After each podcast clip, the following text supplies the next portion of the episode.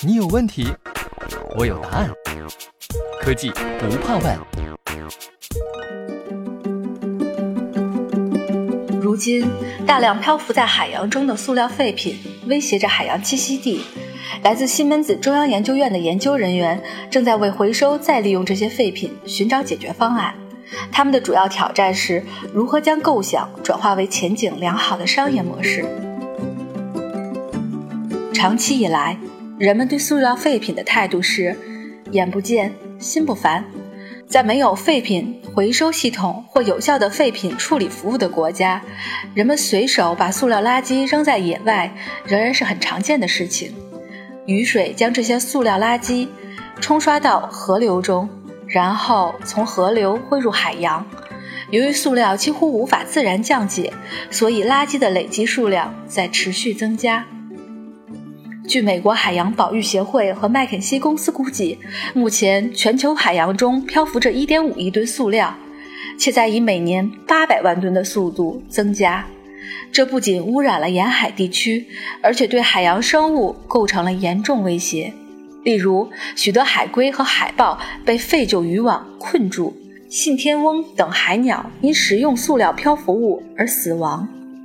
这样的例子数不胜数。人类自然也受到波及，塑料分解时会形成一种微塑料颗粒，而这些颗粒正在越来越多地进入人类的食物链。所以说，塑料垃圾已经造成了全球性的悲剧。近几年来，不少初创公司和非政府组织都提出过清除海洋塑料垃圾的构想，并试图进行回收利用。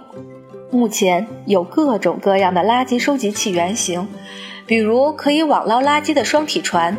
过去五年间，一个名为“海洋清理”的荷兰众筹项目开发了一种大型海洋屏障，可以利用洋流来阻挡并收集漂浮垃圾。还有一种海洋垃圾收集系统，船只定期收集垃圾，并运送到陆地上进行回收。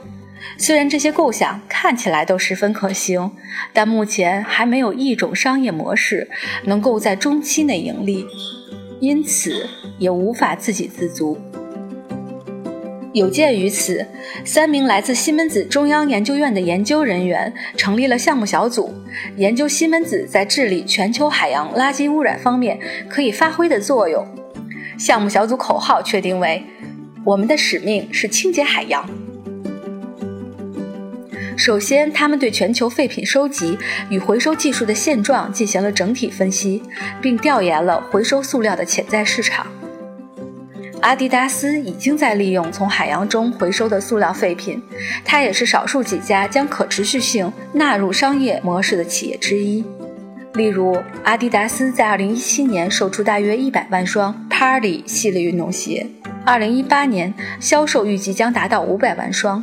据阿迪达斯介绍，每双 Party 运动鞋都可以防止大约11个塑料瓶进入海洋，因为这些瓶子被及时回收，用于鞋子的生产。然而，这个例子仍不能掩盖一个事实，那就是我们距离商业化的垃圾收集技术以及完善的海洋垃圾处理流程，仍然有很长的路要走。通过仔细研究，他们最终确定了三个发展方向：海上塑料废品的探查、收集以及回收再利用。西门子目前拥有的一系列技术都可能应用到海洋废品的回收再利用中。他们正在从容器着手来构思解决方案。不可回收的塑料废品将在容器中焚烧，气化炉和涡轮机进而将其转化为电能。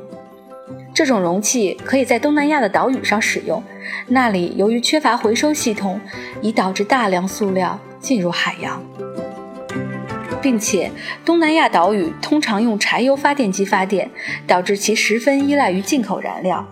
凭借西门子现有技术，可以轻易制造出这样的容器。我们的解决方案也将促进分布式发电，这在未来将愈发重要。东南亚岛屿上面的居民既可以利用大量被冲到岸上的垃圾，也可以利用他们自己的生活垃圾。然而，唯一能真正解决塑料问题的方法是收集漂浮在公海上的大量垃圾。因此，项目小组携手西门子数字工厂集团的专家，并与一家德国造船公司的专家合作，共同开发一种特殊的船只。它不仅可以收集海上废弃物，还可以对其进行回收再利用。例如，这种船只可以预先分解塑料，并将一小部分不可回收的废品直接转化为能源，剩余部分则通过热解转化为油，作为燃料供应给其他船只。虽然没有人知道这个系统能否实现，但这个想法很有前景。日前，在与维也纳西门子发电与天然气业务的同事们进行交流时，专家们还进一步讨论了利用塑料废品进行能源生产和淡化海水的多种可能性。受洋流方向和垃圾密度的影响，垃圾容易在不同的海域聚集。因此，传播和其他废品收集方案需要配备探查系统，比如使用无人机来定位废品高度集中的区域。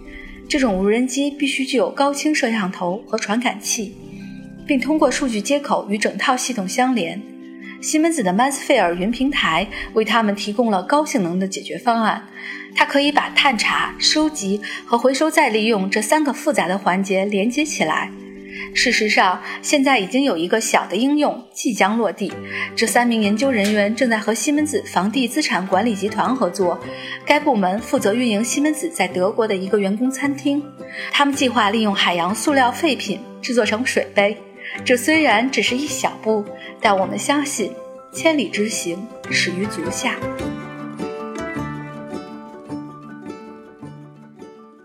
西门子，博大精深。同心致远。